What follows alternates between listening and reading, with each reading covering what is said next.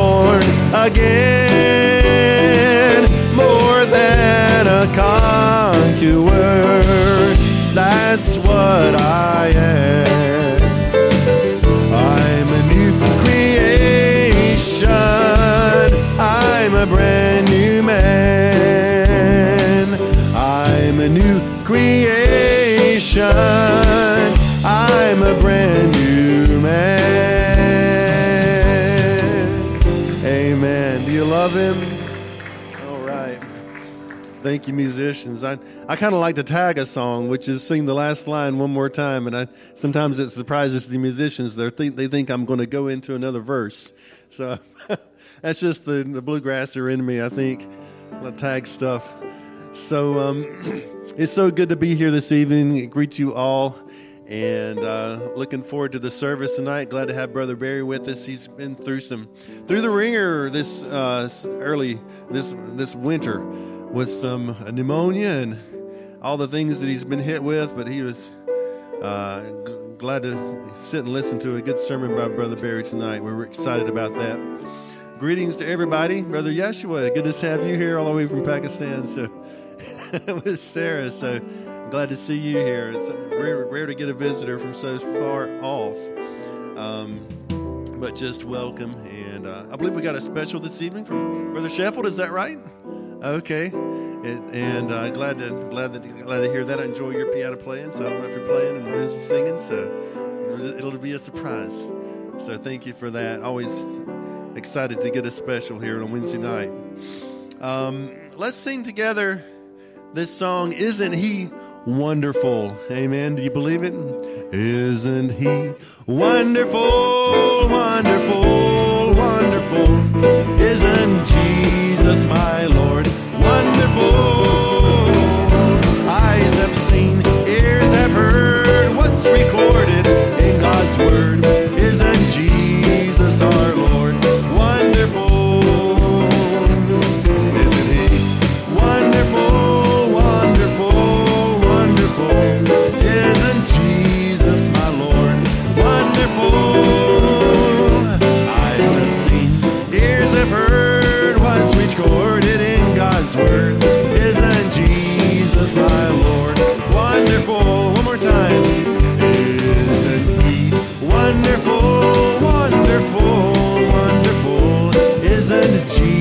Jesus our Lord wonderful?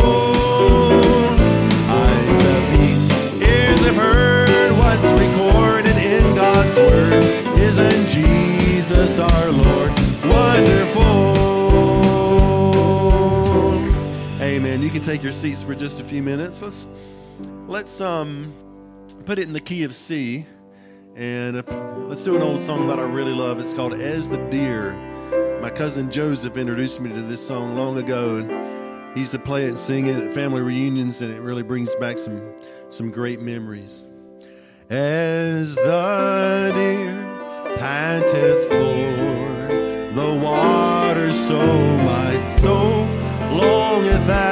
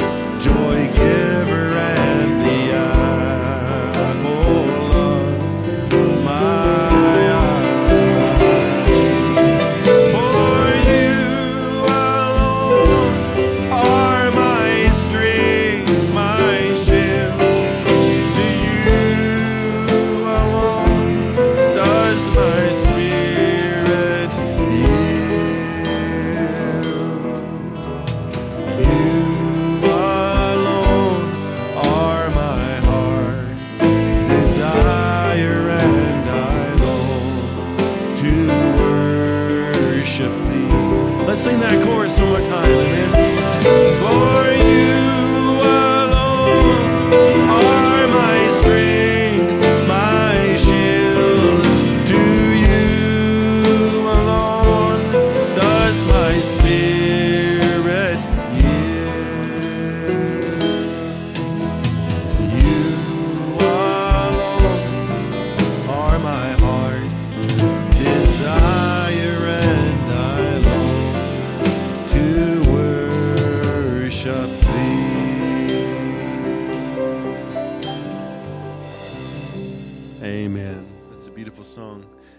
Go and bring a couple of requests uh, for prayer to the Lord. Does anyone in here have a request just by an uplifted hand?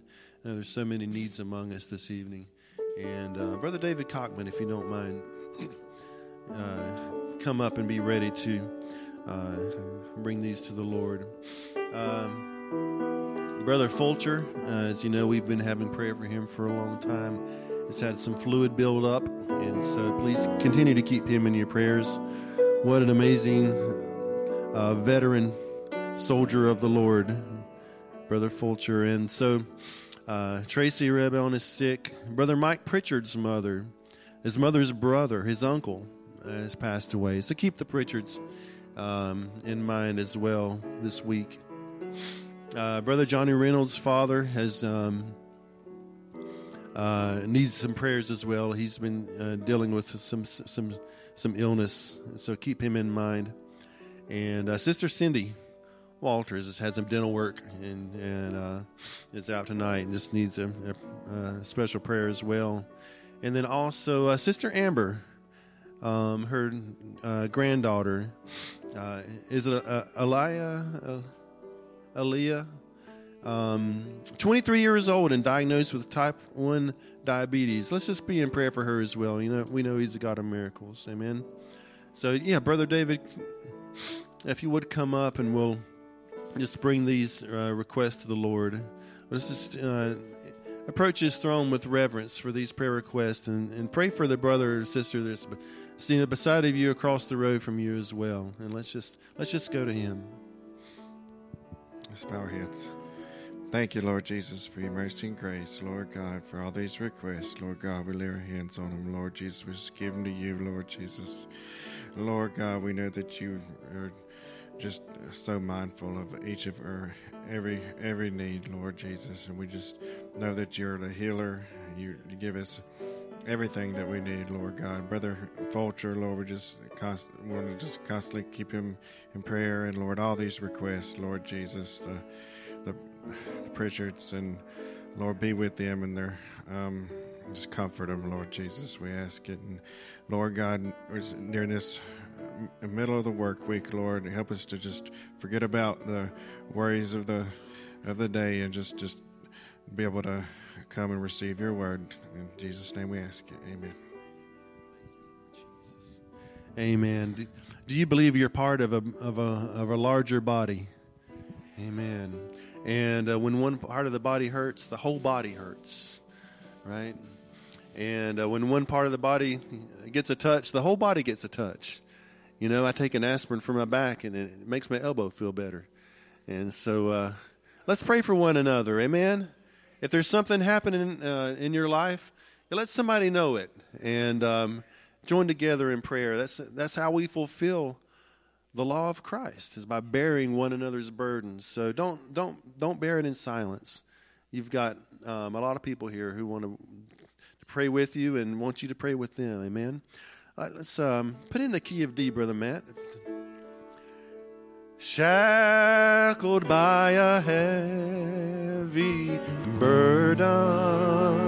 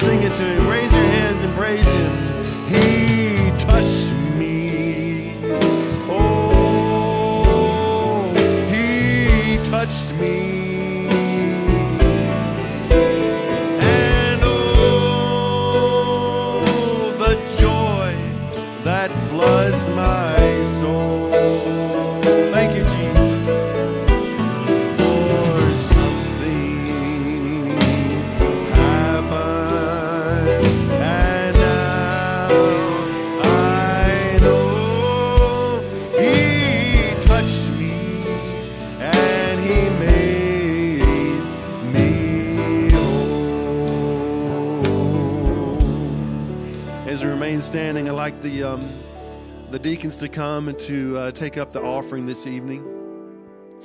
And uh, what a joy, amen, just to, to be able to give to the Lord the fruits of our labors and saying, use this to bless the body. Amen. It's a wonderful thing, a wonderful evening. Brother Tom, if you would.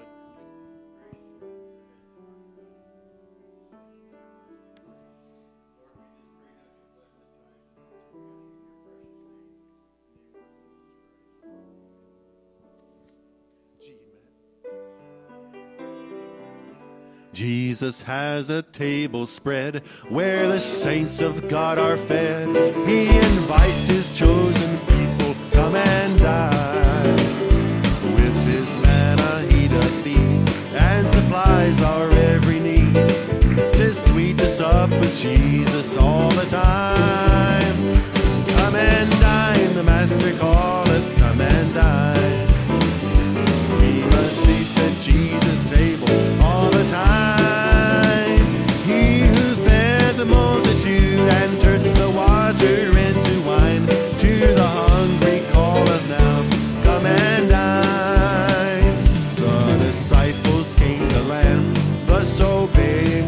Christ's demand. For the Master called to them, come and dine.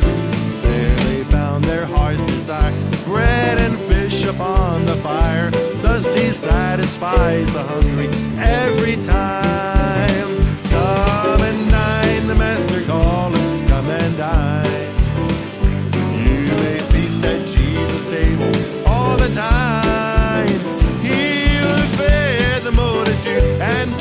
Water into wine. To the hungry calleth now, come and dine. Now soon the Lamb will take his bride to be ever at his side. All the hosts of heaven will assembled be. Oh, be a glorious sight. All the saints in spotless white, and with Jesus they will feast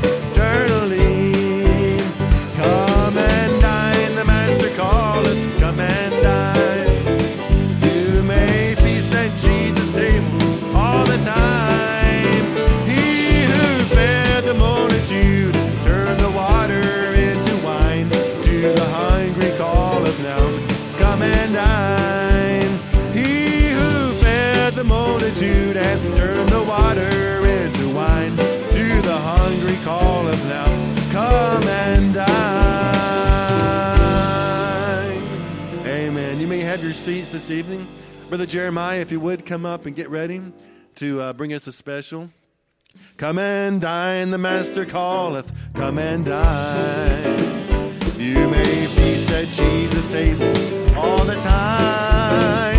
He who fed the multitude and turned the water into wine. To the hungry calleth now. Come and dine.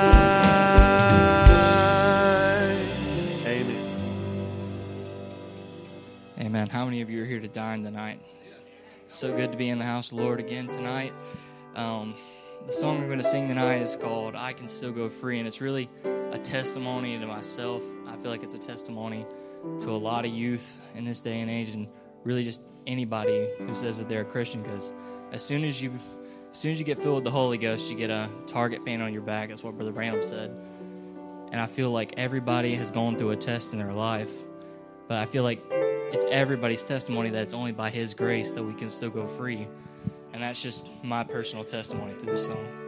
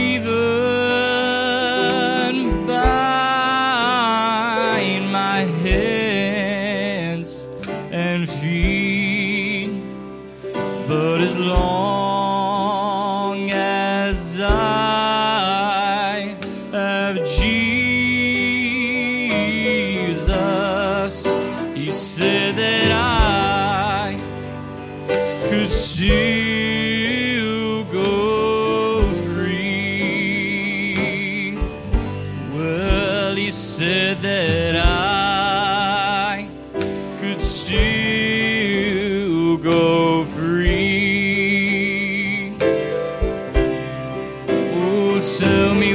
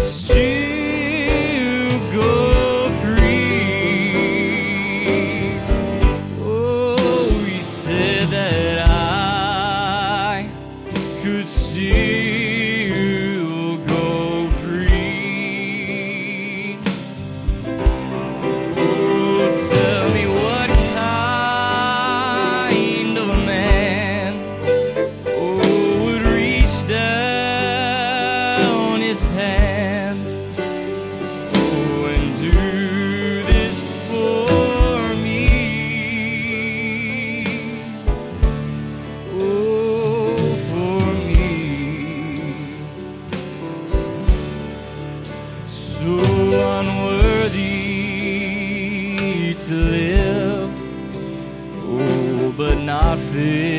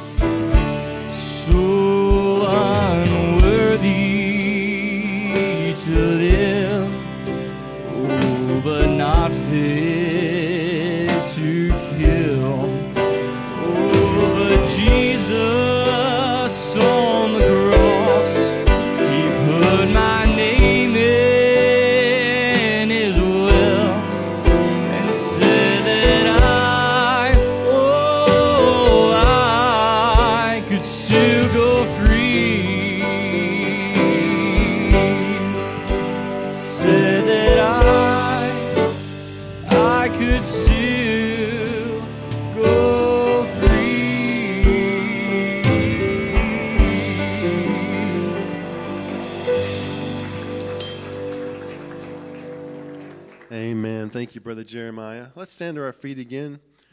How many of you enjoy these musicians up here? Amen. You should let them know it as often as you can. We've got some of the very best. I don't know if they even hear what I'm saying right now. They've got headphones on, but if if you appreciate them, let them know after service or just during the during the week.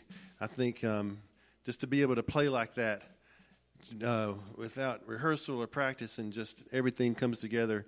It's just uh, to me, it's the Lord. Amen. I, I really appreciate our music and our specials and our and our musicians. As we change the order of the service here, as Brother Barry prepares to come and and um, divide the word for us. Let's sing a song. It's key of F. This is um, Child of the King. Oh, yes. Oh, yes. I'm a child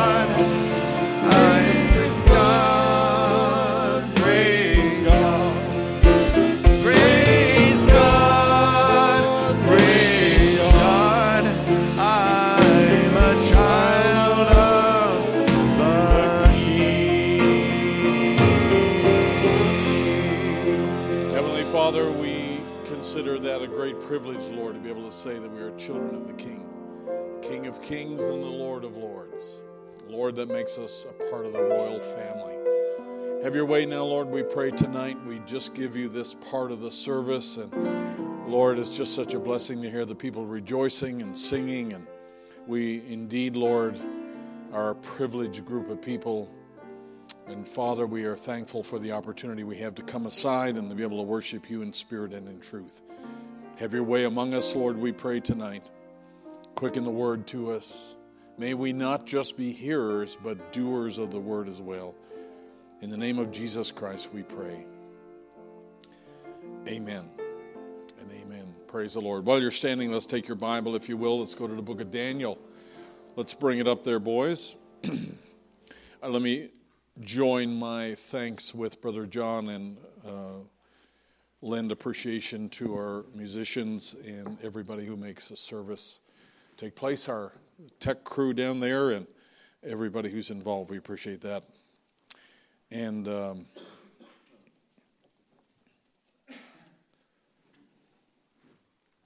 let's go to, uh, no.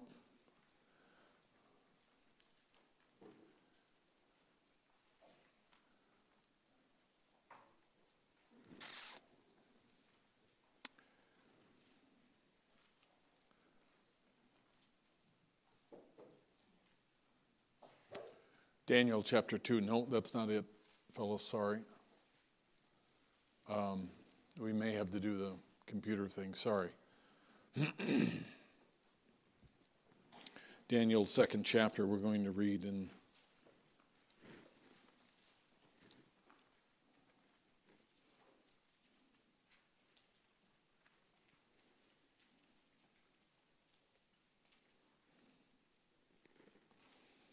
We're going to begin at verse 19. Then was the secret revealed unto Daniel in a night vision. And Daniel blessed the God of heaven. And Daniel answered and said, Blessed be the name of, of God forever and ever, for wisdom and might are his. And he changeth times and the seasons, and he removeth kings and setteth up kings. He giveth wisdom unto the wise, and knowledge to them that have understanding, that know understanding. He revealeth the deep and secret things and he knoweth what he knoweth what is in the darkness, and the light dwelleth with him. Notice verse 21 and he changeth the times and the seasons. In other words, everything revolves around his program, and his, it's, it's a result of his doing. And he removeth kings and setteth up kings. That's interesting. And he giveth wisdom unto the wise, and knowledge to them that know understanding and he revealeth the deep and secret things. He knoweth what is in the darkness, and the light dwelleth with him. And may the Lord add his blessing to the reading of his word. You may be seated tonight. we welcome all of you here tonight. Good to have uh, each and every one of you here making the effort to come on a Wednesday night, and I, I appreciate that. Um, because I know that's not always an easy thing. Sister Mia, good to have you back uh, with us tonight. Uh, I want to just make this um, announcement, and I apologize because it never got mentioned on uh, Sunday. And this is uh, Dear HBT family, we'd like to thank you for the uh, flowers, balloons, and all the prayers for Henry during his surgery and recovery. Henry, put your hand up over there. We saw the doctor on Friday, and he remarked how well he has healed, and we give all the glory to God. Uh, Peter and Rachel, and uh, we apologize that that was not mentioned on Sunday. Um, we have uh, a registration for the banquet switches over tonight at midnight, and uh, then we'll have a regular link on there, and you're welcome to give that link out to, to folks. And uh, we, we still have, are involved in working on the uh, planning and decorating, so if any of you folks are interested in helping with that, uh, you can contact Sister Becky, and uh, is looking for some helpers to get that particular job done. And um, we would appreciate that very much. So, I'm sorry, folks. That's not the yeah number two. We'll go right up there. Yeah, that should that should be it. Right? Yeah. Okay, that's it. That's correct. Sorry. now, I wanted to um, uh, also as well um, Sister Sarah Vasaki is here tonight, and uh, we didn't get to mention this on Sunday because they were delayed in coming to church, but Sarah is here tonight with her husband. And uh, this is Yeshua, Elias, which is the same as Elias, John. His last name is John. So Yeshua, John.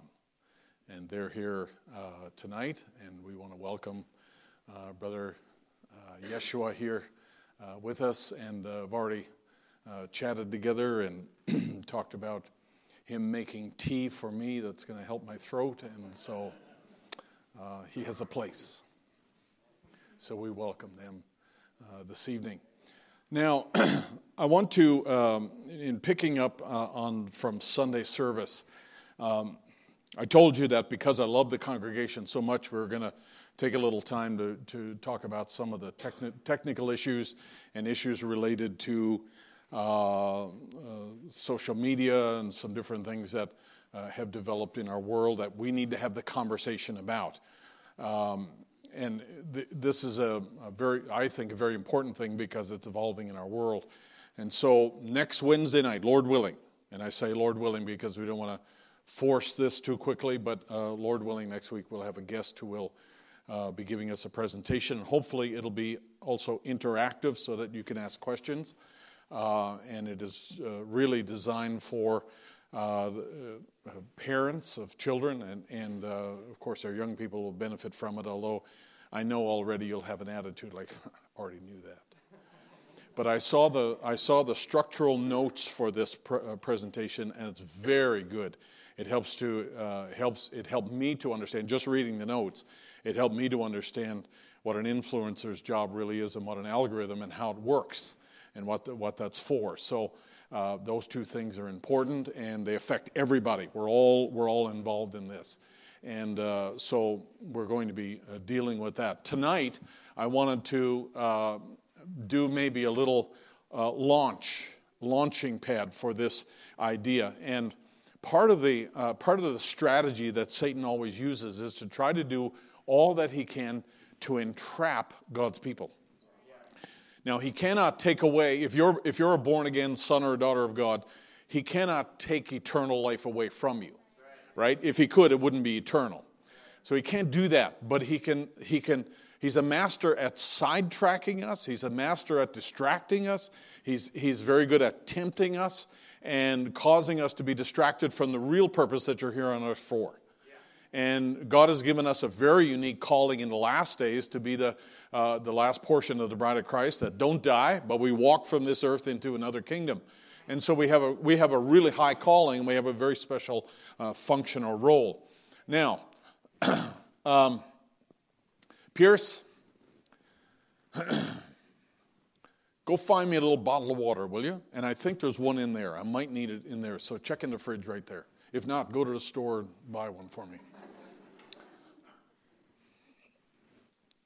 So the promise is, the prophecy is, that in the last day, knowledge would increase. There is obviously good knowledge, knowledge that God gives. When you read the book of Solomon, the first eight chapters are filled with admonitions by Solomon to uh, get knowledge. With all you're getting, get knowledge. Get wisdom. With all you're getting, get wisdom. You're a blessing. Despite what everybody says about you, you're a blessing, okay? And the, the, the scripture in several places, and especially in the book of Solomon and, and Ecclesiastes, is filled with this whole uh, passionate uh, command that Solomon leaves with us to pursue the right kind of knowledge and wisdom. And, and we, need, we, we need to talk about that a little bit more. But there, there is also this side of it. And if you don't mind, take your Bible, let's go to Daniel 12.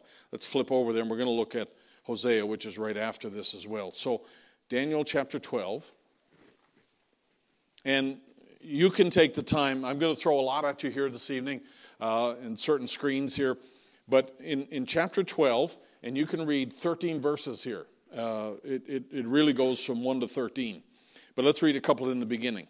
At that time shall Michael stand up, the great prince which standeth for the children of thy people, and there shall be a time of trouble, such as never was since there was a nation, even to the same time, even to that same time.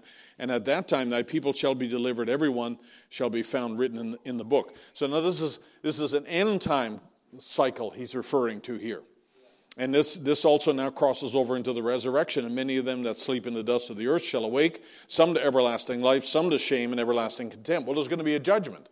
That's what that's, that's referring to.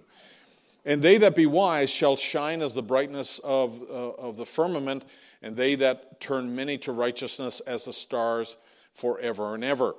So, in other words, they'll shine in a dark season. But thou, O Daniel, shut up the words, uh, uh, shut up the words and seal the book even to the time of the end, and many shall run to and fro, and knowledge shall be increased. And this is not the knowledge of God. This is knowledge where men will be naturally and intellectually smarter than any other age that's lived on the earth. Even though other ages have done uh, great things and they've had accomplishments and so forth, this age is going to be extraordinary and it'll be characterized by this increase of knowledge. And so we're the people who, who, who live and see that actually come to pass. Okay? So, so this, is, this is where uh, I title this Knowledge Shall Increase Beyond the Turning Point.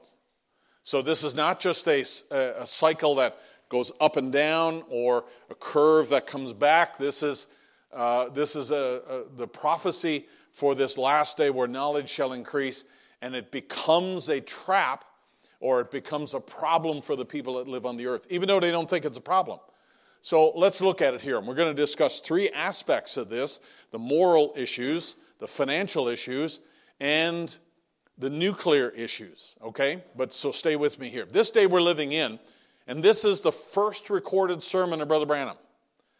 It's such a day of unsettled peace and unsettled rest everywhere. People are running to and fro, and many, uh, most people cannot, and most anybody can get a following. No matter what they teach or think, somebody will listen to them. Just stop for a second. This is the era where Billy Sunday had uh, come through, lots of evangelists. Pentecost had fractured into all kinds of groups and denominations.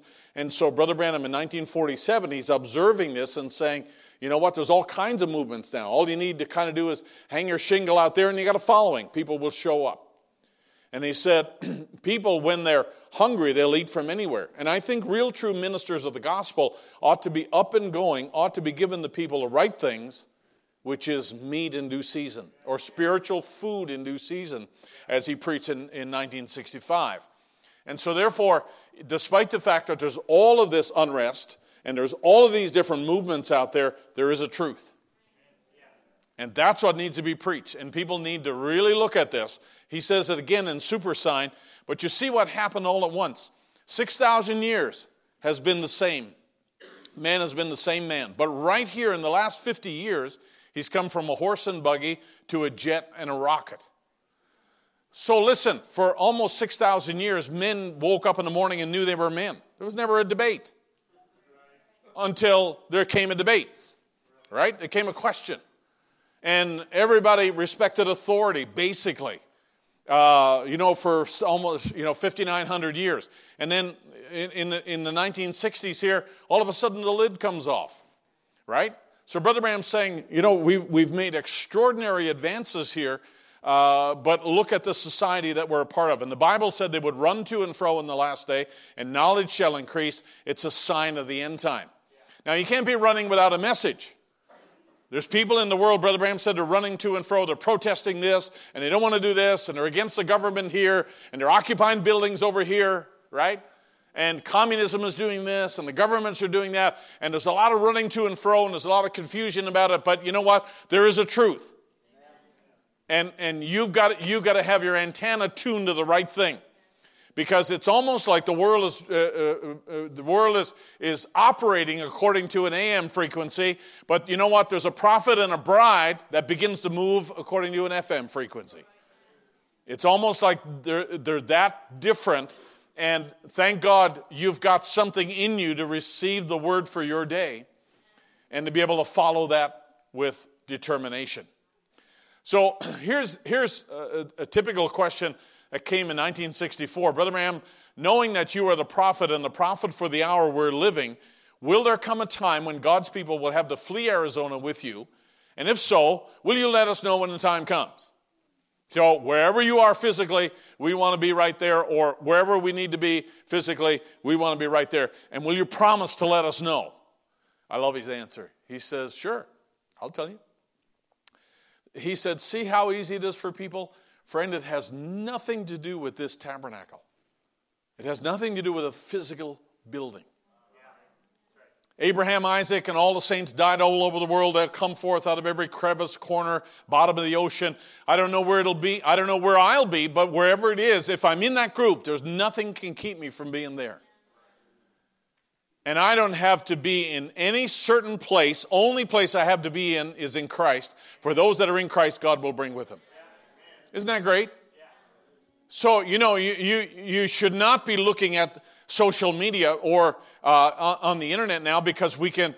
Uh, remember back in the old days, if you wanted to know what was going on in another church, you had to call over to the office on Monday and say, Can you send me the tapes?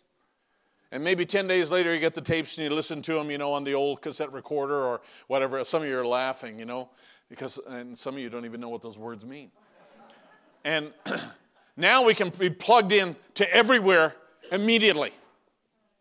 So on your way home, you can be listening to another service that uh, you know is concluding in another time zone an hour later, and you can be listening to it going home. It's just incredible how plugged in uh, we can actually be. And I'm not saying that's altogether such a great thing, uh, but it is it is the world that we live in. And uh, you know, there's there's the the problem. One of the problems that's associated with that is comparison. And you can think, wow, you know, that pastor preaches on something and he's on a high. The people are on a high. Everybody's on a high. And you know, they have a one of those, you just one of those services that nobody will ever forget. And you feel like, wow, you know what? I need to be there. I need to be there because that's what me and my family need. Because your pastor might be correcting something here or dealing with something that God's leading him to deal with over here that really needs to be dealt with. And you who've got your eyes on another assembly over there, you're probably the one that he's speaking to. And you're thinking, wow, I, I, listen, I'm all in it for the path of least resistance. I want to go where the fun is, I want to go where the action is. Yeah, you all know what I'm. Maybe I shouldn't have said that. I don't, I don't know. But where you need to be is in Christ. And you need to have a peace about that. You need to have a leadership to know exactly uh, where you should be. So, this word knowledge now, and we've talked about this in other sermons here, it is in the Hebrew language, and this is the good knowledge uh, that we're talking about, is the perception or skill and discernment, understanding of the time that you're living in or things that you're confronted with. So, if you're going to raise children, you need to have knowledge. You need to have patience. You need to have money right? You need to have uh, all kinds of things that you never knew uh, that you needed in order to raise children. But definitely, you want to have discernment about what happens in your home and recognizing the changes and the seasons that you go through. And you want to have understanding, you want to have wisdom, because you're going to be called upon to do that. And so we find this word in many places in, uh, in, in Scripture. Also, in the New Testament is the word epignosis. So the word to know is uh, is, is the word gnosis. And that is the, uh, the simple uh, translation of the, the, the word to know in biblical language. The epignosis is a step beyond that, it is an acknowledgement of the precise and correct thing. And uh, you remember when Jesus talked to uh, somebody who came to him about the kingdom, and Jesus looked at him and said, Hey, you're not far from the kingdom. In other words, you have, you have a real real knowledge about the kingdom of God. You, you got a real understanding and real perception here. And it is used of the knowledge of things that are ethical and divine. We're going to talk about those two things, ethical and divine, a little bit later on. But uh, it, it, is, it is somebody who has, um, it, it's not something that you would learn in school. Uh, but, uh, you know, I, I, I, when I think of this, I often think of the example of my own mother. And she was not a highly educated person. Uh, but she just had a kind of a real sensible uh, knowledge about her and a wisdom about her. Uh, she was uh, unfazed by lots of things, and uh, you know she was just very steady and very solid. And I think it was because she had um, a divine um, gift, if you like, and just in her own way. Of, of being able to raise a, raise a family and so forth and doing what she was called to do. In Ephesians chapter 1, Paul writes that the God of, the Lord Jesus, of our Lord Jesus Christ, the Father of glory, may give you the spirit of wisdom and revelation in the knowledge of Him. Because that's the kind of knowledge you want to have. We don't just want to know the facts about God. We don't want to know uh, just the facts about the Bible, but we want to we want to have wisdom and revelation that helps us to know Him, right? And to know Him in a personal way to have an intimate understanding and an intimate relationship with Christ. And that's, that's what we want to have. And there's many, many scriptures that are related to that. Now, naturally, then, if that's something that's desired to have, Satan's going to get involved in that. And Brother Branham said, Listen, friends, too many times my ministry in America hasn't been very forceful because it looks like the people are so confused. So here's Brother Branham coming along now, and he, he preaches on Jesus Christ the same yesterday, today, and forever, and he talks about healing. And there's a lot of people right away say, uh, hold on now, the days of miracles stopped with the apostles. So there's no such thing as that now. Where are they getting that? They're getting that from the teaching that goes on in their church. So they have a knowledge, but that knowledge is not from God because they're rejecting the gift that God's placing in front of them. Does that make sense? He said, it looks like people are confused. So he goes into a certain place and he uh, preaches about the Godhead. And a lot of people back up on that and say, oh, no, no, no, no. No, there's three. There's three in the, in the Trinity, not one like you're talking about here. And it's because they've been given a knowledge or a teaching and awareness that that's, that's the way it really is. But what he says is one, one teaches one thing and another uh, uh, and one another. And instead of sitting down, taking the Bible and reading it for yourself and being convinced by the Holy Spirit. So now, when you get alone and you begin to separate from uh, the traditions and the teachings that uh, you've been given and examine the Word of God. Now, listen, let me encourage you to do exactly the same thing. You're not called to sit in this church and just accept everything that I say because I say it. You know what? You need to go back and look in the Word and see whether this is the Word or not. You should not fall into the trap of thinking, oh, Brother Barry's a great guy, he goes to the retreat, you know, he throws snowballs and, you know, he does this and does something else and, and uh, you know, provides a nice church and a fellowship hall and all that. Well, he must be right. No, no, not at all. The only way that I can be considered right is that what I'm preaching is according to the word for this hour. And, and you have every right, and I would encourage you to do that, to go and be diligent and see whether these things be so. And this is what Brother Branham's saying. He's a prophet, and he's telling the people, get alone, read the Bible, be convinced by the Holy Spirit yourself. You don't need to be convinced by me, because if you are, then somebody else who's more convincing can come along and convince you of something else. This is not about intellect. This is not about me. This is not about how smart you are or are not. This is about the Holy Spirit dealing with you as an individual. Because you know what? Even though there's all kinds of people out there confused, and this is what he's saying, there is a truth. How many believe that? There is a truth.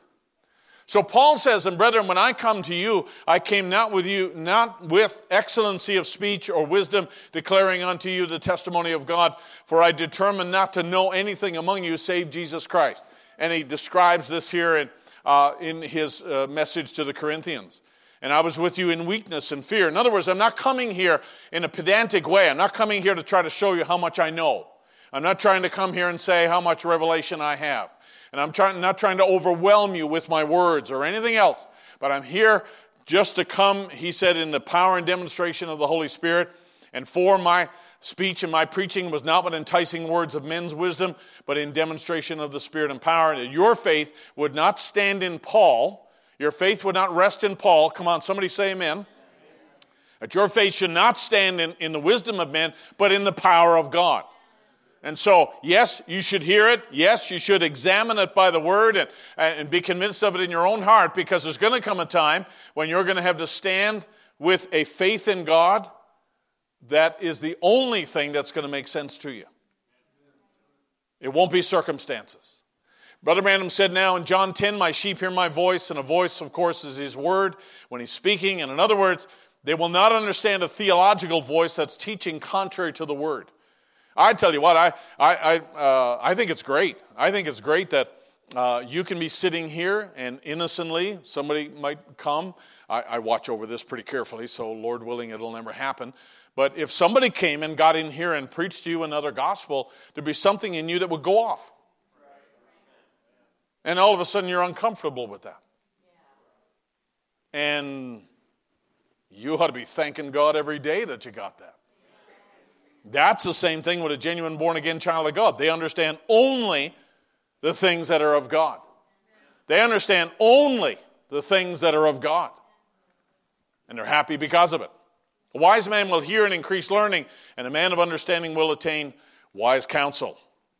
So in Proverbs chapter 2, for the Lord giveth wisdom out of his mouth, uh, for the Lord giveth wisdom, and out of his mouth cometh knowledge and understanding. Now we want to pursue this word wisdom here because it's going to mean more than just what we're able to talk about tonight. But out of his mouth goeth knowledge and understanding. Luke, that's probably what you're looking for uh, one of those verses here. But let's stop for a minute on Deuteronomy 29. The secret things belong unto the Lord our God, but those things which are revealed belong unto us and to our children forever, that we may do all the words of this law. Think about this for a minute here. Now, I've told you many times that God does not hide things from us, but rather He hides things for us. Isn't that right? So, God has in every age a mystery, God has promises, God has truths, truths that he reveals in every age. And those truths are clear to somebody in that age, but they're unclear to somebody uh, in a previous age. So the people in Martin Luther understood justification because God revealed it. God let that out in that particular day. But in, uh, in, in, uh, in Luther's time, uh, they, were not, they were not privy to an understanding of sanctification or the next level because God hadn't revealed that yet. Okay? But let's, let's look at Deuteronomy 29 here this way, just for a little bit tonight. That there's things that belong unto God that He doesn't always reveal in sync with your desires. We know, according to the next part of that verse, but those things which are revealed. So, in other words, God does reveal later on, or He reveals other things. But there are some things that belong unto God. In other words, there are, let me say it this way the call that we have and the responsibility that we have, I think, as believers, is to trust Him before we always know why. So you, you may be, for instance, you may, let's just take an example. Let's just say Brother Sam here, his uh, shop shuts down, and all of a sudden now he's out of work. And that's an upsetting thing for a man. And he may not know what's ahead. But now, even though we know that God would, right? God knows what's in his future, but he may not. The time for him to trust God is before he knows what God's going to do.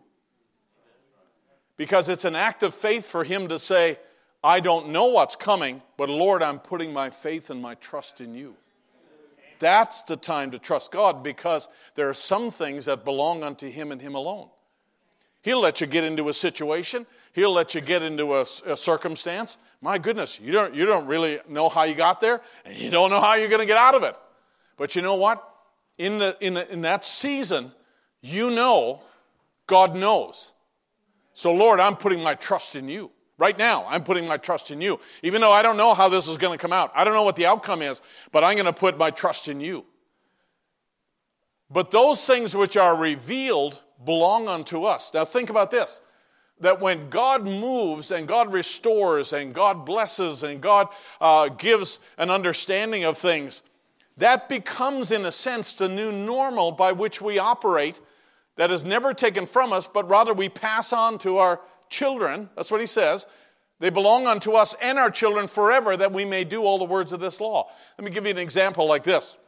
Here comes Brother Branham, and he has a gift of healing that's given to him for this generation, right? To attract attention to the ministry because God's got a message he's bringing to this world, right?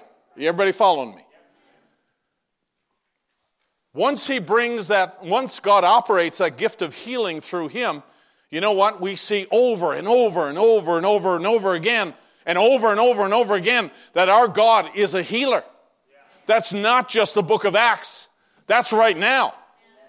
And you know what? When we know that, that becomes the new normal. So, in other words, for us now who follow after Brother Branham, when it comes to somebody sick or we have a need in the assembly, we're going to believe and practice divine healing because God manifested that, God revealed that, God let that be known. The things which are revealed, they belong to who? The believers, us. Do you understand? We're not people now back in other ages who believe that the days of miracles is past. We're people who are on the other side of God revealing that, making that known. So now, hey, that becomes a new normal. We believe that God's a healer. Don't bother trying to convince us that He's not. We know He is. Because not only did we see Brother Branham do it, but we saw God move among us and heal people and, and uh, you know, do supernatural things and uh, bring things to pass in our lives and in our assembly. We believe that our God's a healer. Hey, that belong unto us. And we're going to teach those to our children. Are you following me? So the time to trust God is even before you know what God's going to do. And all of those things that become real to us, we pass them on to our children, We practice them, we pass them on to our children and our children's children because that little phrase, forever, means that once God puts that back into the body, it remains a part of the action of the body forever, as long as we're in these bodies. Does that make sense?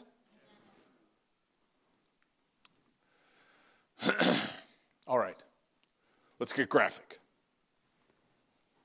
Daniel chapter 12. The Bible promises us, but thou, Daniel, in the last days, I'm on the bottom of the screen, shut up the word, seal the book, even to the time of the end, and many shall run to and fro, and knowledge shall be increased. knowledge, in a natural way, can be productive. I mean, there are some good things that, uh, that we can know today that are beneficial. Like, for instance, an x ray. Think, you had to think about what life was like before they, they were able to take an x ray. They had to guess that that bone was broken or something internally was not correct, or the scans that they have today. In terms of medic, medical, the medical uh, world, uh, some of the inventions are, you know, just ab- absolutely been incredible. The ability to solve crimes by examining DNA and comparing proves lots of things because essentially DNA isn't wrong. But now the problem comes, and this is what David tells us in Psalm 106 that there's a danger that the invention or the thing that is discovered by man becomes more important than the God who allowed that to be revealed. Okay, so we put our faith in the invention, we put our faith in the technology, we put our faith in the mechanical part. God never wants you to lose sight of the fact that, you know what? Everything on the earth is something He's created. Thus they, Israel, defiled their own with their they were thus were they defiled with their own works and went a whoring with their own inventions. And therefore was the wrath of the Lord kindled against his people, insomuch that he abhorred his own inheritance. You know why? Because they forgot the God who had led them to where they are. And God never likes his people to do that. So, no matter how many inventions we have, and no matter how slick your phone is, there's a God who's greater than all of that. And we should never let that become God.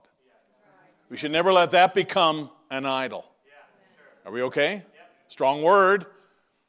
So, Brother Branham says we're living in the shadows of time when we see the very wickedness of the enemy and powers in the world, and he describes all of that. And he says we look at the snowstorms and everything happening and pestilences.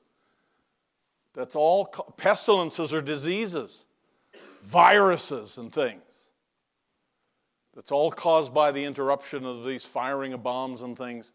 And they're getting things all mixed up here. And they're messing around in God's big laboratory to fulfill His word.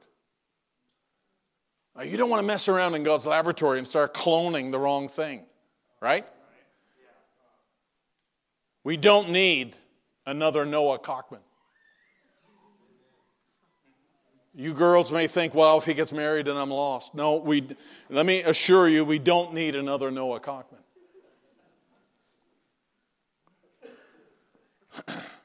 but there are people messing around in God's laboratory trying to figure out how they can make a killing financially. There are people messing around in God's laboratory.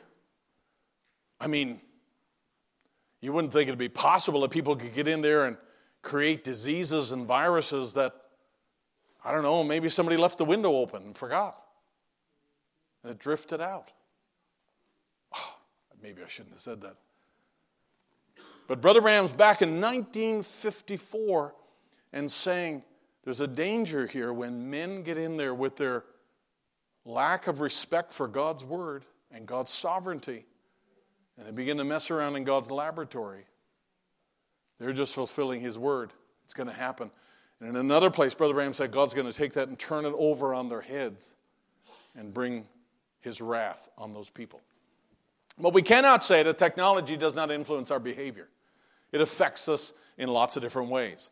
We're going to talk more specifically about that, Lord willing, next Wednesday night. But one of the things that we keep in mind is that a lot of these things that have developed in our world subtly have developed without any moral boundaries at all. Right? There are lots of things that are out there that people do because everybody's doing it and they don't have the moral boundaries. They're not, they're not praying about a lot of this stuff, right? So, just, just for example, media, not social media, but media, and how television and movies and all of that uh, is, has now come to the place where it moves ahead without restraint, without boundaries at all. They're not trying to hold back in, in a lot of these things. And so, and not only do you have the immoral part, but you have the violent part. And I, you know, I was, I was, uh, I, I kind of, when this pops up, sometimes I'll take notice. But there are there are computer games that are out there that uh, let me let me assure you, and I won't mention any names here. I won't mention uh, particular games, but there are some that you absolutely should not let your children be a part of at all. Now, you say you're old fashioned. I don't care whether you think I'm old fashioned or not. They're dangerous because of the design, because of the intent of that game and the way that it's, you, you win and all of that stuff. Hey, there's absolutely things out there that are made without any boundary considerations at all. None. And so, therefore, you're, you, we've come to a place where it used to be where, uh, you know, I Love Lucy had two of them sleeping in two separate beds, right? and, and they, they only could get away with so much. And then there wasn't enough outcry. So you know what the devil said? Well, we can go a little bit farther than that.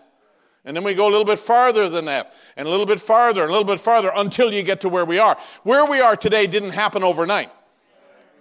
It happened from way back. And if you want to use Brother Branham's phrase there, he says, you know, for 6,000 years everything rolled along, and now the last 50, everything's gone haywire. Well, it's a little more than 50 years. But I think you get the point.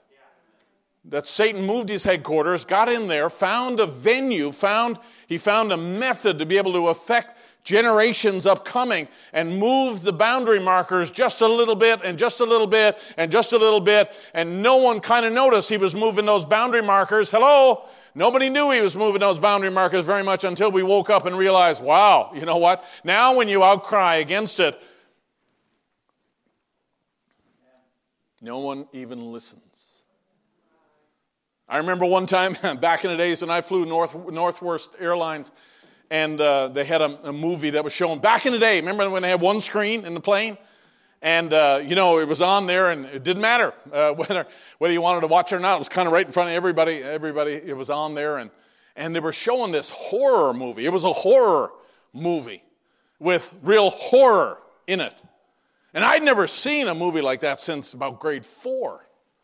And, uh, and uh, uh, the one that I saw in grade four scared the liver out of me. And I, I mean, I, have always been abhorred by that. I've always been really repulsed by anything even related to that. And here was a horror movie on here and all kinds of weird uh, supernatural stuff that was going on there. And so I thought, I said, hey, have my, have my hand up in the plane. And, uh, you know, can we turn that off? My boys are here. Can we turn that off? And uh, no, no, you can't do that. You know, just, uh, just go to sleep. Put a blanket over your head. That was the answer. So I wrote a letter. I got home and I wrote a letter, typed it out, you know, like a real letter on paper, you know, and sent it to the airline. And I got the standard here are these guys writing letters again about the movies, you know, that standard response and get back again. In other words, you know what? Thanks, but no thanks. What you say doesn't matter. That was way back there. And you know what? We were outraged by a lot of stuff that happened back there. No one's hardly outraged anymore. Because a lot of people don't even know what their kids are watching. I mean, you can't build a school next to Walmart because Walmart sells guns.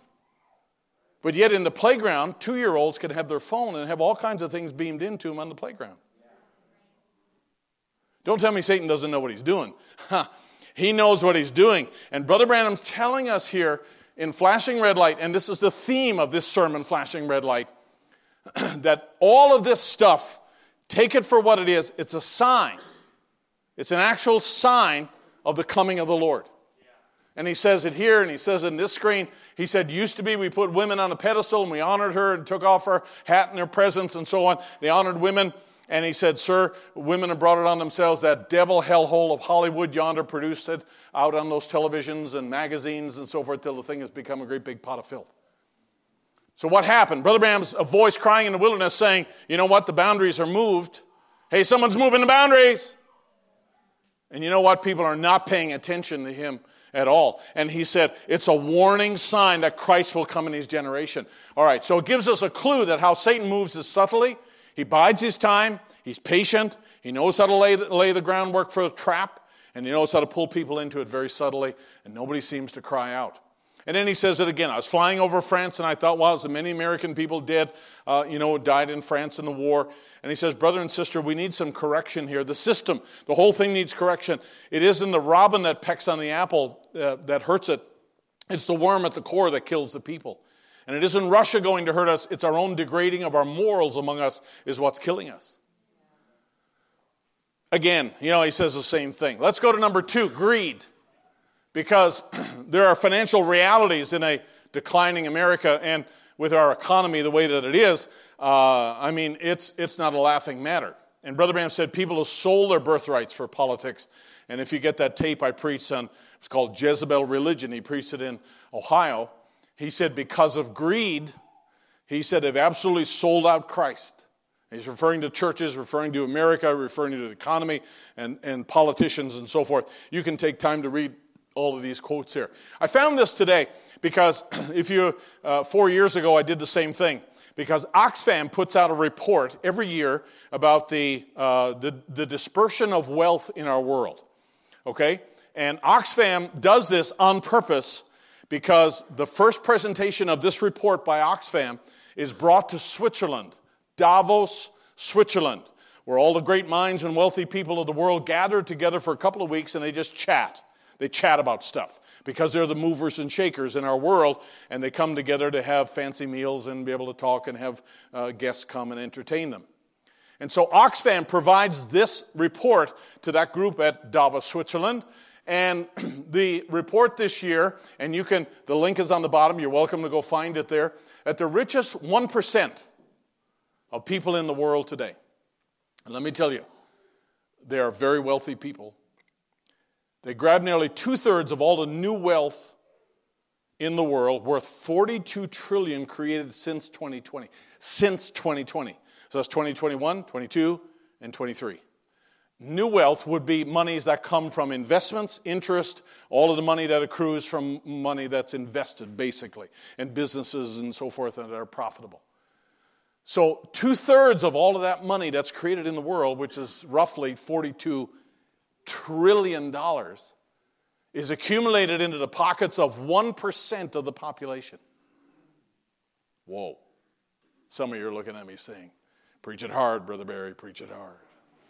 During the past decade, the richest 1% had captured around half of all new wealth. I mean, this is incredible. The bottom uh, quote here an imbalance between rich and poor is the oldest and most fatal ailments of all republics. Whenever you see that, an accumulation of wealth on one side and then a lack of wealth on the other side, that is usually the death knell of any democratic society. Okay? So it's a warning. And all I'm doing is saying that there are traps, there are warnings out there, uh, there are things out there that uh, are happening right in front of us. In the book of Hosea, hear the word of the Lord, ye children of Israel, for the Lord hath a controversy with the inhabitants of the land, because there is no truth, nor mercy, nor knowledge of God in the land. so,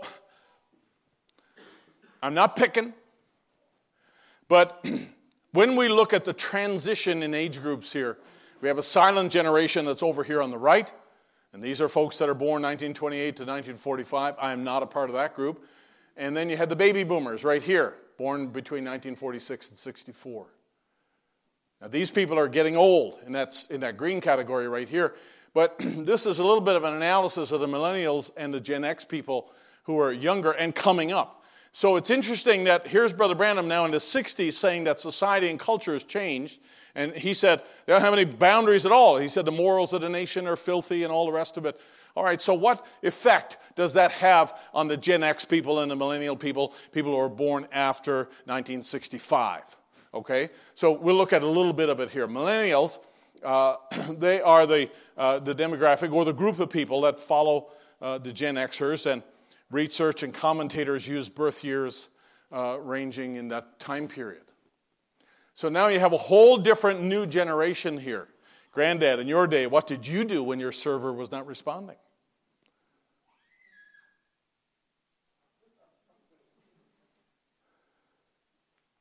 You can call me tomorrow. Brother Branham said, Now, Father, through all the, though all the world seems to be so modernistic, they're going, Lord, to knowledge instead of just a simple faith in God. To see what happens now as a result of technology, as a result of inventions, as a result of a laxing of moral standards, and so forth. You start to combine all that and see what effect that it has. You know what it does? It causes people to lean on knowledge instead of a simple faith in God. Case in point. Our day is supposed to be like the days of Noah, right? And in Noah, in Noah's day, his sermon was for 120 years, it's going to rain. And it's going to rain because God says. Not because I can prove it, and not because if you get on Google, it's going to show it. But you know what? God said it, and I believe it.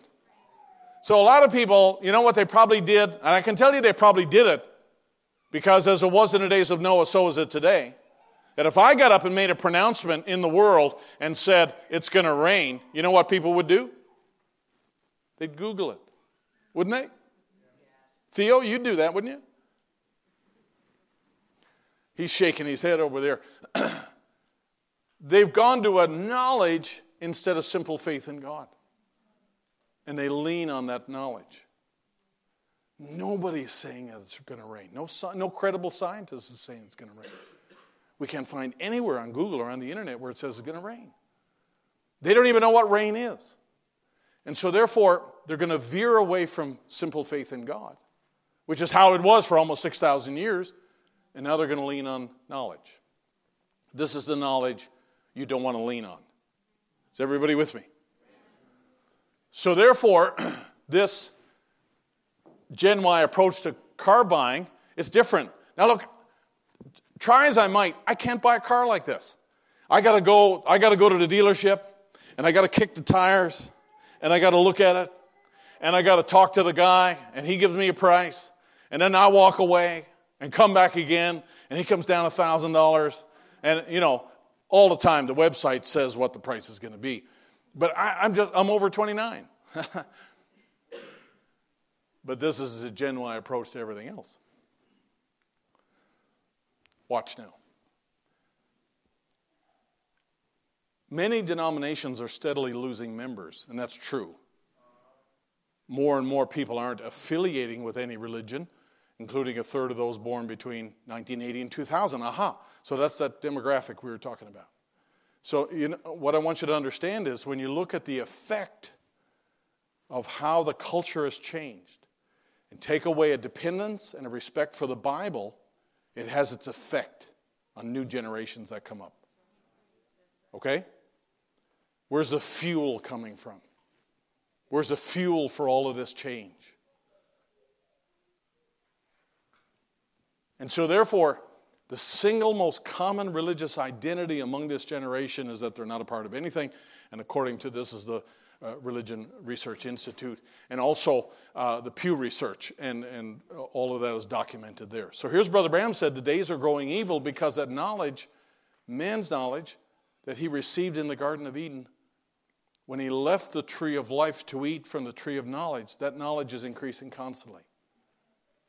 Folks, here's Brother Branham in 1950 telling us that when you leave the tree of life and you take the tree of knowledge of good and evil, there's an effect, there's a consequence of that.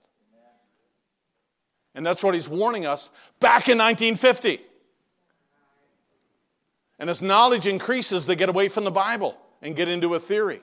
Wow, that's quite a statement. As knowledge increases, this is the knowledge that people have uh, the inventions and the discoveries and all of that, the reliance on technology and all of that. As knowledge increases, they get away from the Bible. You know what? Anything that causes you to get away from God's word is not your friend. I'm not here to tell you that you shouldn't have a phone. I'm not here, that's not my point at all. But I'm telling you that we, when we have an increasing reliance on knowledge, the wrong kind of knowledge, we have a decreasing reliance and faith in the Bible. That's just the way it is. Let me add another another problem on top of this, and that's AI. So they did a, a, a research thing where they got all these experts who are on Earth now. Uh, they got uh, like 300 of them or something, and they put questions to them. Now, obviously, all of this stuff is conjecture, it's just their thoughts. And they're, they're trying to ask these experts who are leaders in their field now, and they're saying, what's it going to be like in 2035? What's it going to be like in the political realm, in the media realm, and uh, in, in, in uh, you know, daily life and relationships and how kids are going to uh, be thinking and so forth? What's it going to be like when, we, when AI takes off and just runs wild? And legislators are racing behind it to try to come up with laws, but what laws do we put in place? Right? And so they were asking these experts, what do you think it's going to be like in 2035? Well, it was really interesting. It's long and some of it's really technical, uh, but I, I just want to show you one. Okay, this is one. They have, a, they, have a, they have deep concerns, this group of experts, they have deep concerns about people's and society's overall well being. But they also expect great benefits in healthcare, scientific advances, and education. So it's a real tree of knowledge of good and evil. There are some things that are going to be really fantastic, like, uh, you know, just 5G and AI and how they can perform surgeries. They can do surgeries in India and, uh, or Pakistan, sorry, in Pakistan, and they can, they can do surgeries in other parts of the world through that technology as if they're in the operating room. It's just absolutely incredible. But this was a one little paragraph. They fear, these experts, they fear that the best of knowledge will be lost or neglected in a sea of misinformation or disinformation. That the institutions previously dedicated to informing the public will be decimated. In other words, it'll be destroyed. It'll be, it'll be mocked. It'll be, you know, uh, misrepresented. That basic facts will be drowned out in a sea of entertaining distractions, lies, and manipulation. Because a lot of you now are looking and say, well, you know, if it's in the media reporting it, then, you know, it's probably fake news. It might be half fake news. Or, and you don't know what to believe. And you know what happens when we experience enough of that? You draw back. Well, what they're, what they're saying in the article, and without going into all the details, they're saying that even truth itself can fall because it can be misrepresented. Hey, listen, there's AI technology that's available to preach a sermon by Brother Branham that would be pretty close to the truth. 99% true. And they can make it sound like Brother Branham, they can make it read like Brother Branham, and it wouldn't be Brother Branham. And you know what happens when enough of that goes on? People draw back and say, Well, I'm not going to have anything to do with any of it. That's exactly what Satan wants. Satan wants you to draw back. And this is what they're saying right here that, that they fear that a lot of the best, not the truth, they fear that a lot of the truth is just going to fall by the wayside because there's so much false and so much fake and so much uh, misinterpretation out there and misrepresentation out there. No one knows what's true anymore. What a terrible thing. And in addition, they argue that even reality itself because now they have, uh, you know, alternate forms of reality and modified reality and so forth. Uh, and they have, uh, you can get a degree now in attention engineering. Attention engineering. That's not a command. Attention engineering is the people who study how to get your attention and to keep it. We'll hear a little bit about that next Wednesday night. But these are companies that put huge amounts of money into hiring people to figure out ways to capture your attention and to keep it. And a lot of it, a lot of it is not, is not presenting you with the truth or quotes or pure Bible. It's not doing that at all. It's diverting you along this path. And it might not be evil. You might not turn into an axe murderer. But let me tell you, there's diversions and temptations out there. There's all kinds of things that are, and what I'm saying to you, parents, is that your kids are growing up in a world where that's normal. And Deuteronomy 20 and 29, 29 says, that the, uh, the secret things belong unto God, but the things that He reveals belong unto us and our children. So at the same time, you have all this darkness here. You have God revealing things that are true, that you as parents got to embrace and pass along to your children so that they'll know what's true and not be subject to all of this stuff that's out there created by artificial intelligence or any other kind of intelligence. Can I wrap it up? Let me wrap it up. I know you want me to wrap it up. I don't need to ask. because we haven't talked at all about the age of nuclear instability or anything else. Uh, Brother John and I were talking about this just before it came out. Magnetic north has never sat still. There's a phenomena in the earth where the earth's core, the magma uh, underneath there, is shifting all the time. And so true north is never true north in the same place forever. It moves around. And uh, it's a, quite an interesting scientific phenomena, which I don't understand. And it says that in our uh, the direction which our compasses steadfastly point is lumbered ever northward. So it's moving, driven by Earth's churning liquid core, 1,800 miles below. So this is not something that we have caused by global warming or anything else like that. Magnetic, yet in recent years, scientists noticed something unusual. Magnetic North's routine plod has shifted into high gear. I mean, it's broken into a gallop, sending it uh, galloping across the northern hemisphere and no one can explain why.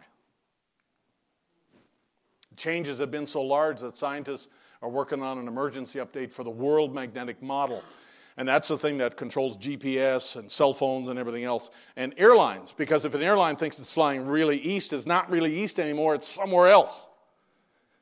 Now, wait, now the wait for a new north is over. The world magnetic model was updated recently and so forth, so now they can uh, precisely move it. But the, the problem still exists that it's moving faster and they really don't know why. We know, this is the article, we know that the pole is now moving faster than it has for decades. And how often does that happen in the long historical record?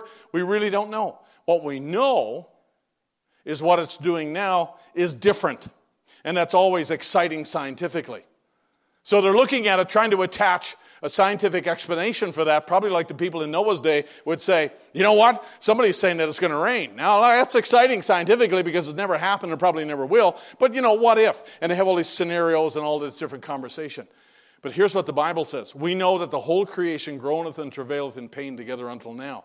And if I understand the message right, Brother Branham said there is a, there is a waiting. Look at the last paragraph. It's all waiting, groaning for that day of perfection when our Lord Jesus shall come and perfect everything that's imperfected. So scientists don't have an answer for what's happening, but the Bible does.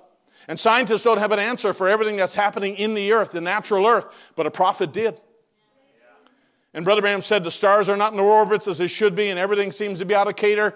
But he says, We receive a kingdom that cannot be moved, the world's falling apart, and, and so forth. He describes it again, and, so forth. And, and he, there's many places where he talks about the, the verse in Romans chapter 8, and he said, It's all got to go back on its axis to the place where it fell from.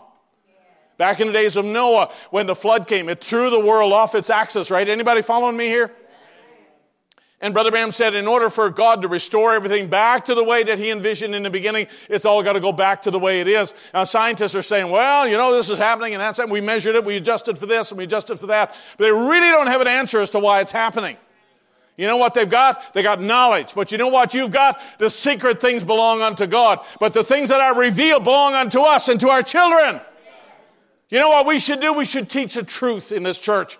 We should teach things that are biblical and we should count on those things. We should take them to the bank and deposit them in the hearts of our children and say, listen, all that stuff's being said out there, but this is the truth. This is the thing that we can count on because it doesn't change. It's God's eternal word. And if God made promises in there, they're going to come to pass. No matter what scientists say, and no matter what the worlds do, or the governments do, or anything else, or the people in Davos, Switzerland do, that doesn't matter. That's not eternal, but God's word is eternal, and heavens and earth will pass away, but my word will never pass away. Let's stand to our feet. Knowledge increases. That doesn't mean that we lean to that for understanding. and what's really important is that we teach these generations coming up that there is a source for truth and it isn't on Snapchat. There's a source for truth and it doesn't come from Instagram, right? You need to talk to Theo over here. There's a source of truth and it doesn't come from people who are searching. There's a source of truth. I believe it's God's Word. And what I'm saying to you tonight, I think you should be awfully glad that you got something in you that you can sit there, listen to a sermon, and if something's said the thing correctly, something goes off. That's something God gave you to make sure that you stay on track. Because there's nothing more uncomfortable than hearing the wrong thing presented like it's right. And it, it's just troubling, isn't it? God gave you that ability to be troubled by things that are not true. I'll tell you what, saints of God, to me, this is, uh, it gets interesting. It gets interesting and it gets important because there's a lot of things that are changing real fast. Brother Branham said we got a 6,000 year timeline, and he said everything rolls on just the same way, just about, until now. We got, we go from horse and buggy. Now all of a sudden we're in rocket ships and going back and forth to the moon and all the other stuff that's happening. And he said it's all happened in this little time slot in the very end of it. Because Daniel said, Daniel was told, seal up the book, lock it all up. It'll be open in the end time. Knowledge will increase. Certain signs will be showing. Wow. You're living in the day when it's coming to pass. You ought to get your kids, uh, get them at home and, and uh, talk about, you know, some of, these, some of these things that are happening in the world and you look at them and look at them in, in light of the prophecies for our day. I, play something, Matt. What are you playing? Hold to God's unchanging hand. I'm to hold to my God's unchanging hand. And we'll build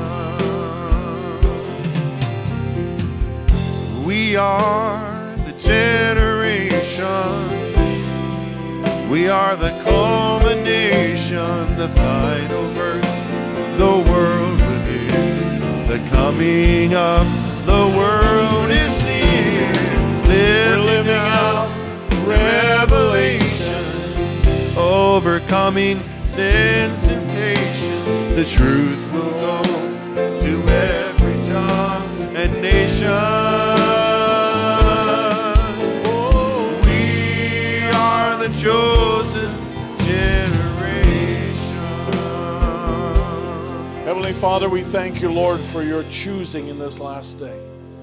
And Lord, it was not our vote, but you voted for us from before the foundation of the world. We should live in this last day, Lord, a day when everything is falling apart. But Lord, we have within us a kingdom that shall never fail, it shall never fall apart. And that kingdom is birthed within us by the true baptism of the Holy Spirit. Lord, I pray now that you would make us, cause us to stand strong in a world that's crumbling. Help us, Lord, to stand strong in the face of all the disinformation and lies that abound. Lord, may we not have our eyes upon the natural, political, economic things of this world, Lord. We know they're all going to pass away. But Lord, help us to keep our eyes upon your word and the truth we know to be real. We're so glad your prophet came and preached about an absolute, as we know what we should tie our hitch to. And Lord Jesus, I pray you keep us all strong in the days ahead. Lord, heal those that are sick, bless those that need a touch tonight. We thank you, Brother Fulcher. Lord, we think of Sister Mia going for tests. And Lord, Sister Tracy Rabin, we just place her into your hands, Lord. And Father, our hearts go out to Brother Mike Pritchard tonight, his uncle who's passed away. We just place him into your hands, Lord, and the family. Bless his mom. And Lord, all the funeral and all the different affairs, Lord, that'll go on this week, we commit them into your hands. We love you. We thank you, Lord, for our gathering together, Lord, and may your Holy Spirit just drop these words into our hearts like seeds that it might bring forth a great harvest. In the name of Jesus Christ, we pray. Amen. And everybody said, there is a youth event, 13 and up, on February 17th at the Ivy's house. And you need to RSVP to Sister Rachel Coffee. So if you could do that, that's a youth of event 13 and up, February 17th. I appreciate you coming tonight. I appreciate you adding to this service tonight by your presence and by your participation. May God bless you all tonight as you go. Let's sing it as we leave tonight. John, you're welcome to sing. God bless you tonight as you go. We are the generation. Are the culmination, the final voice. the world will hear. The coming of the Lord is near. Living